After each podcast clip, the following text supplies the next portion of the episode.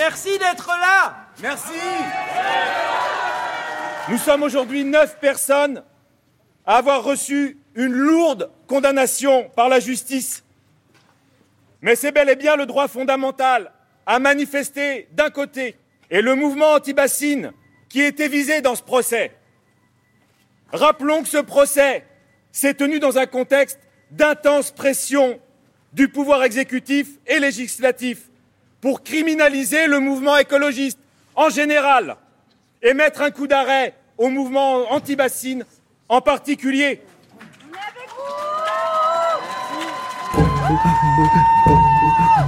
C'est bientôt demain. Le monde d'après, c'est maintenant. C'est bientôt demain. Ok, boomer. France Inter, C'est bientôt demain. c'est bientôt demain. Le monde d'après, c'est maintenant. Antoine Chao. Le procès de la justice pour l'eau, troisième épisode. Rassemblement mercredi 17 janvier, 8h30 à Niort devant le tribunal. En soutien aux neuf euh, militants inculpés dans le cadre des dernières mobilisations contre les méga-bassines, notamment euh, les manifs de Sainte-Soline. Et aujourd'hui, c'est le délibéré du procès. Il est 8h30 du matin quand les neuf prévenus rentrent dans la salle du tribunal de Niort avec une vingtaine de soutiens qui les accompagnent. Dehors, plusieurs centaines de personnes attendent de prendre connaissance du délibéré du procès, drapeau de la CGT, de Solidaire et de la Confédération paysanne au vent. Il y a plusieurs représentants syndicaux parmi les prévenus. Le juge égrène les condamnations, suivant et même allant au-delà, les peines demandées par le parquet. De lourdes amendes, des peines de prison avec sursis et bannissement des Deux-Sèvres pendant plusieurs années pour certains. Tous condamnés pour avoir participé ou avoir peut-être participé à l'organisation de cette mobilisation contre la méga-bassine de Sainte-Soline, balayant laborieusement l'état de nécessité et l'urgence à agir face à la crise climatique. Le juge conclut ses motivations par une promotion assumée des méga-bassines pendant que les désormais condamnés choisissent de quitter la salle d'audience, ambiance. Mais l'esprit de Loutard Canne-Petière, l'oiseau migrateur, emblème de la lutte de Sainte-Soline, était là, rejoint par celui du Loriot.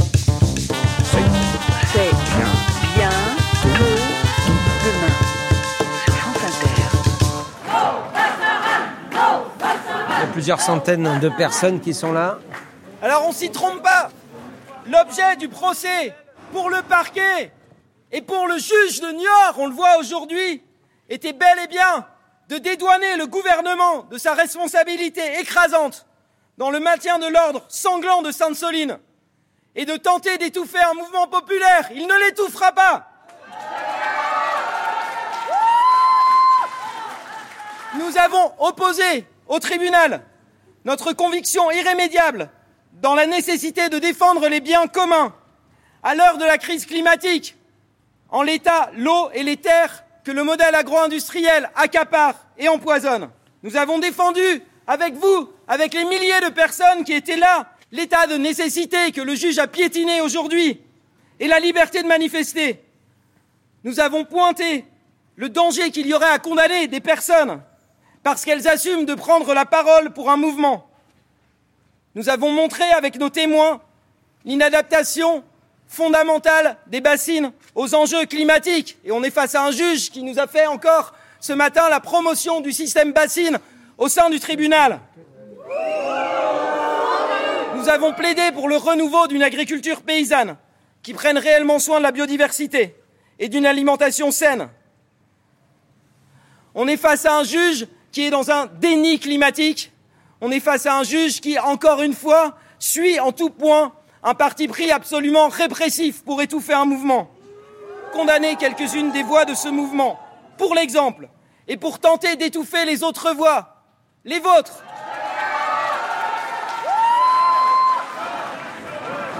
Alors toi, tu as assisté euh, au délibéré au tribunal de Niort. Qu'est-ce que tu en as pensé en tant que jeune maraîchère, hein, c'est ça? Je suis maraîchère et éleveuse, ouais. Mais j'avais envie d'être près des prévenus, euh, qui sont d'ailleurs maintenant condamnés aujourd'hui. Et, euh, et ouais, j'ai trouvé ça hyper dur, quoi. Déjà, c'était... euh, bon, voilà, c'est un tribunal, c'est un rendu. euh, on a enchaîné les coupables, coupables, coupables, euh, doit payer, euh, doit... Enfin, c'était, c'était hyper dur d'entendre ça aussi.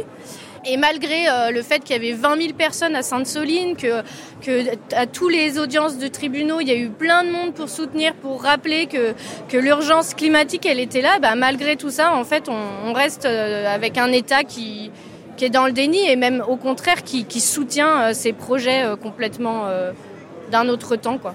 Après, d'un autre côté, ça fout tellement la rage que qu'on peut pas, on peut pas s'arrêter là. Et, de toute façon, des, des manifs contre les bassines, il y en aura plein d'autres. Et, et les gens, de toute façon, ils, ils se mobilisent pas que contre les bassines. Il y a, y a, y a tellement de trucs partout en France. Enfin, je sais pas, sur les migrants et tout, là, c'est ignoble ce qui, ce qui est en train de se passer. Et, et même s'il y a de la répression, bah, il y a encore des gens qui, qui croient qu'on peut faire autrement et qu'on peut, euh, peut être un peu plus humain dans ce monde de merde, quoi. Du coup, euh, du coup, oui, c'est, c'est un coup de masse, mais en même temps, ben, ça nous pousse à continuer, quoi. On passe rien Je ne manque pas une manif et euh, il y en aura d'autres et je serai là. Aujourd'hui, plus que jamais, désobéir est un devoir et nous ferons en sorte de nous en donner le droit, nos Bassaran Alors Jean-Jacques, il y a un livre qui se prépare là qui s'appelle Avoir 20 ans à Sainte-Soline. Toi, tu plus tout à fait 20 ans, hein Moi, j'avais 20 ans dans le marais. oui. Mes premiers flirts, euh, c'est dans le marais Poitevin, en barque, euh, au milieu des frênes et des lentilles. J'aurai 73 ans le 21 mars, le jour du printemps. Alors là, il y a eu un délibéré très dur hein, pour les, les militants, ceux qui essayent de défendre justement le marais contre ces méga bassines. Mais toi, tu es assez confiant quand même, parce qu'il y a d'autres jugements qui, à venir, notamment euh, au tribunal administratif de Bordeaux. Moi, je suis pragmatique. Je pense que ce juge, je l'espère, va se faire botter les fesses dans quelques mois par le tribunal de Bordeaux, qui lui travaille sur le fond. Ce modèle agricole et ce concept des bassines, il est absurde, obsolète. Il n'a pas d'avenir. C'est une évidence. Déjà, le concept en lui-même, hein, stocker l'eau au soleil, c'est pas du bon sens. Je parle de l'évaporation, de la dégradation des cyanobactéries, mais en plus, remplir avec l'eau des nappes phréatiques, c'est une erreur fondamentale, puisque c'est la partie du cycle de l'eau qui est la plus fragile, c'est la partie du cycle de l'eau qui a le plus de mal à se reconstituer, donc c'est idiot. C'est bien tôt demain. Le collectif du Loriot, c'est ça? Antoine Chao sur France Inter. Donc Étienne, euh, sociologue à l'Université de Poitiers, membre du collectif du Loriot. Eh ben oui, moi c'est pareil. Hélène, sociologue à l'université de Poitiers et membre du collectif Loriot. Euh, le Loriot, euh, c'est euh, un oiseau euh, d'ici, du marais Poitevin, euh, mais de, de, de la France et de, de l'Europe euh, plus généralement, et qui est un oiseau en voie de disparition. Et quand on a voulu donner un nom à notre collectif, on a cherché euh, comme d'autres euh, militants ou d'autres chercheurs, euh, je pense par exemple aux naturalistes des terres, ou euh, à la manière dont autour des, des méga-bassines, en fait, les animaux sont pris comme totem. Eh ben, on a pris nous-mêmes un, oiseau comme totem pour porter notre chant, en quelque sorte, si on doit prendre cette métaphore, mais de, voilà, de notre chant aussi, de notre cri d'un oiseau en voie de, en voie de disparition.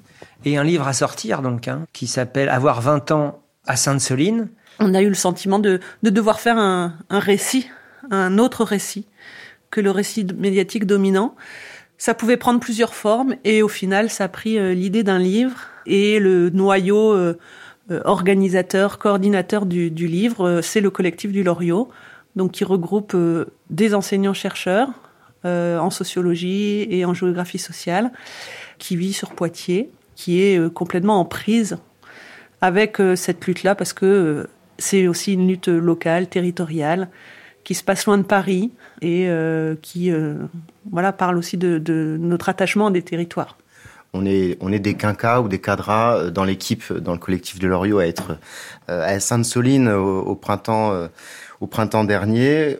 On aurait pu enquêter un peu plus sur nos pères ou sur nos, sur nos grands-pères, mais on était là, il y avait beaucoup d'âge. On a, on a décidé, après réflexion, de se centrer sur ces 20-30 ans, sur celles et ceux qui peuvent être dans nos cours à la fac, euh, avec un peu l'idée que les jeunes aujourd'hui sont quand même souvent parlés et ne parlent pas tant que ça. La parole, en tout cas, des jeunes n'est pas forcément euh, entendue, prise au sérieux. Euh, les mots d'ordre ou les mobilisations de jeunes ont parfois été euh, ignorées ou en tout cas euh, parfois décriées, disqualifiées, euh, etc. Donc, une des contributions, c'est pas la seule, un des enjeux de notre démarche d'enquête avec ce collectif de Loriot, c'était aussi de prendre au sérieux la parole et l'expérience des jeunes qui se sont mobilisés massivement euh, à Sainte-Soline, de euh, voir aussi ce qui s'inventait, ce qui s'expérimentait dans, dans les manières de lutter, dans les manières de, de pratiquer euh, une mobilisation telle qu'on l'a vu se déployer à Sainte-Soline. Et c'est un peu ça qu'on a fait dans l'ouvrage, dans nos portraits, puisque c'est euh, l'ouvrage est composé et structuré par euh, par une galerie de portraits, euh, un attachement à la lutte, une envie de se mobiliser, et en même temps des hésitations sur les formes que peuvent prendre la mobilisation, sur les, la, la, manière dont on se confronte et dont on se heurte à des formes de, de répression policière, quelles répliques etc. Donc on a aussi voulu saisir, attraper, avec nos armes de l'enquête de la sociologie, des manières de s'approprier l'épisode, euh, d'exprimer des ambivalences ou des tensions internes. Il y a justement une nouvelle forme hein, de lutte et d'implication sur le territoire, avec euh, peut-être en point de départ, on va citer Notre-Dame-des-Landes et, et, le phénomène des ZAD, qui euh, s'est révélé euh, un, un, moyen fort hein, de, de s'opposer à ce qu'on appelle les grands travaux inutiles et imposés. Et c'est vraiment une nouvelle génération qui a pris cette forme de lutte comme modèle, quoi. Peut-être on peut relativiser l'aspect nouveau, parce que au fond, si on on pense au lutte des années 70 euh, sur le plateau du Larzac, il y avait quelque chose de très similaire en fait, hein, de euh, refuser euh, une imposition de euh, voilà de, de, de, la construction euh, d'une zone militaire euh, sur un, un terrain habité, bon, faiblement habité, mais qui était un terrain rural avec des paysans et l'idée que c'est notre terre et on ne va pas mettre des projets nuisibles sur ces terres-là. Donc il y a quand même une filiation. Et de l'occuper physiquement, quoi. Et de l'occuper physiquement. Et là, pour le coup, c'est ce qui se passe.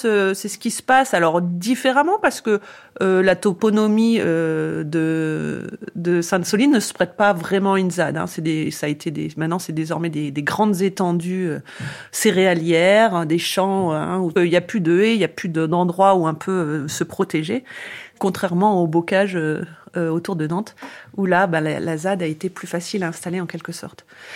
Euh, donc oui, il y a ces inspirations de et puis il y a des euh, il y a il y a quelque chose aussi qui est lié à l'urgence, ce sentiment d'urgence qui est largement partagé et euh, cette colère qui monte face à l'inaction, voire des formes de complaisance et d'alliance entre des politiques et des puissances économiques, des lobbies économiques, des grandes entreprises pour financiariser en fait des matières premières agricoles, par exemple, puisque c'est aussi le cas euh, de Sainte-Soline. Hein, c'est non seulement un accaparement de l'eau, mais un accaparement de l'eau euh, pour produire des céréales qui sont destinées à l'exportation et donc pas du tout des cultures euh, pour nourrir la population locale ou nationale. Donc il y a ce sentiment d'urgence et cette colère de ne pas être entendu. Et en plus, un pouvoir donc complètement sourd et qui envoie des forces de l'ordre suréquipés, surarmés euh, pour défendre un trou, comme on dit euh, régulièrement, hein, mais pour défendre un, un, énorme trou dans la terre. Hein. Il faut voir ce que c'est. Faut, faut, faut, je pense qu'il y a à la fois de la sidération et à la fois euh, quelque chose de l'ordre de ben oui, c'est comme ça maintenant un peu aujourd'hui. quoi. Quand on manifeste, on, on subit de la violence policière. Et on a l'impression effectivement avec Sainte-Soline 2 et maintenant la répression qui dans la durée s'inscrit euh, auprès d'un certain nombre de militants c'est la réponse, c'est-à-dire un contre-mouvement pour eff effectivement essayer de neutraliser en fait toute cette dynamique des biens communs, la question vitale de l'eau. On est en train effectivement d'assister encore ce matin à un acharnement, une détermination euh, des, euh, des, pouvoirs publics à imposer euh, la poursuite en fait hein, de, l'ordre du système productif en place. Euh, il y a aussi dans les formes de, lutte qu'on observe à Sainte-Soline peut-être des choses qui sont en train de se, réviser, de se diffuser, de d'être de, plus en plus partagées. C'est euh, réfléchir à la place que chacune et chacun peut prendre dans la lutte, pas forcément au front. Il y a des bases arrières, il y a la cantine, il y a une logistique sur plusieurs jours, sur des semaines parfois, euh, et des mois d'ailleurs, dans le cas de Sainte-Soline, qui donne une ampleur peut-être relativement inédite à la manière dont on peut s'impliquer dans une lutte. Là, on est encore finalement aujourd'hui dans la lutte parce qu'on écrit, parce qu'on dialogue, parce qu'on va débattre. Euh, donc euh, ce, temps de la lutte est en train de s'organiser euh, de façon coopérative avec une division du travail assez subtile qui s'invente, qui, est peut-être moins caricaturale que ce qu'on a pu voir dans un, temps antérieur.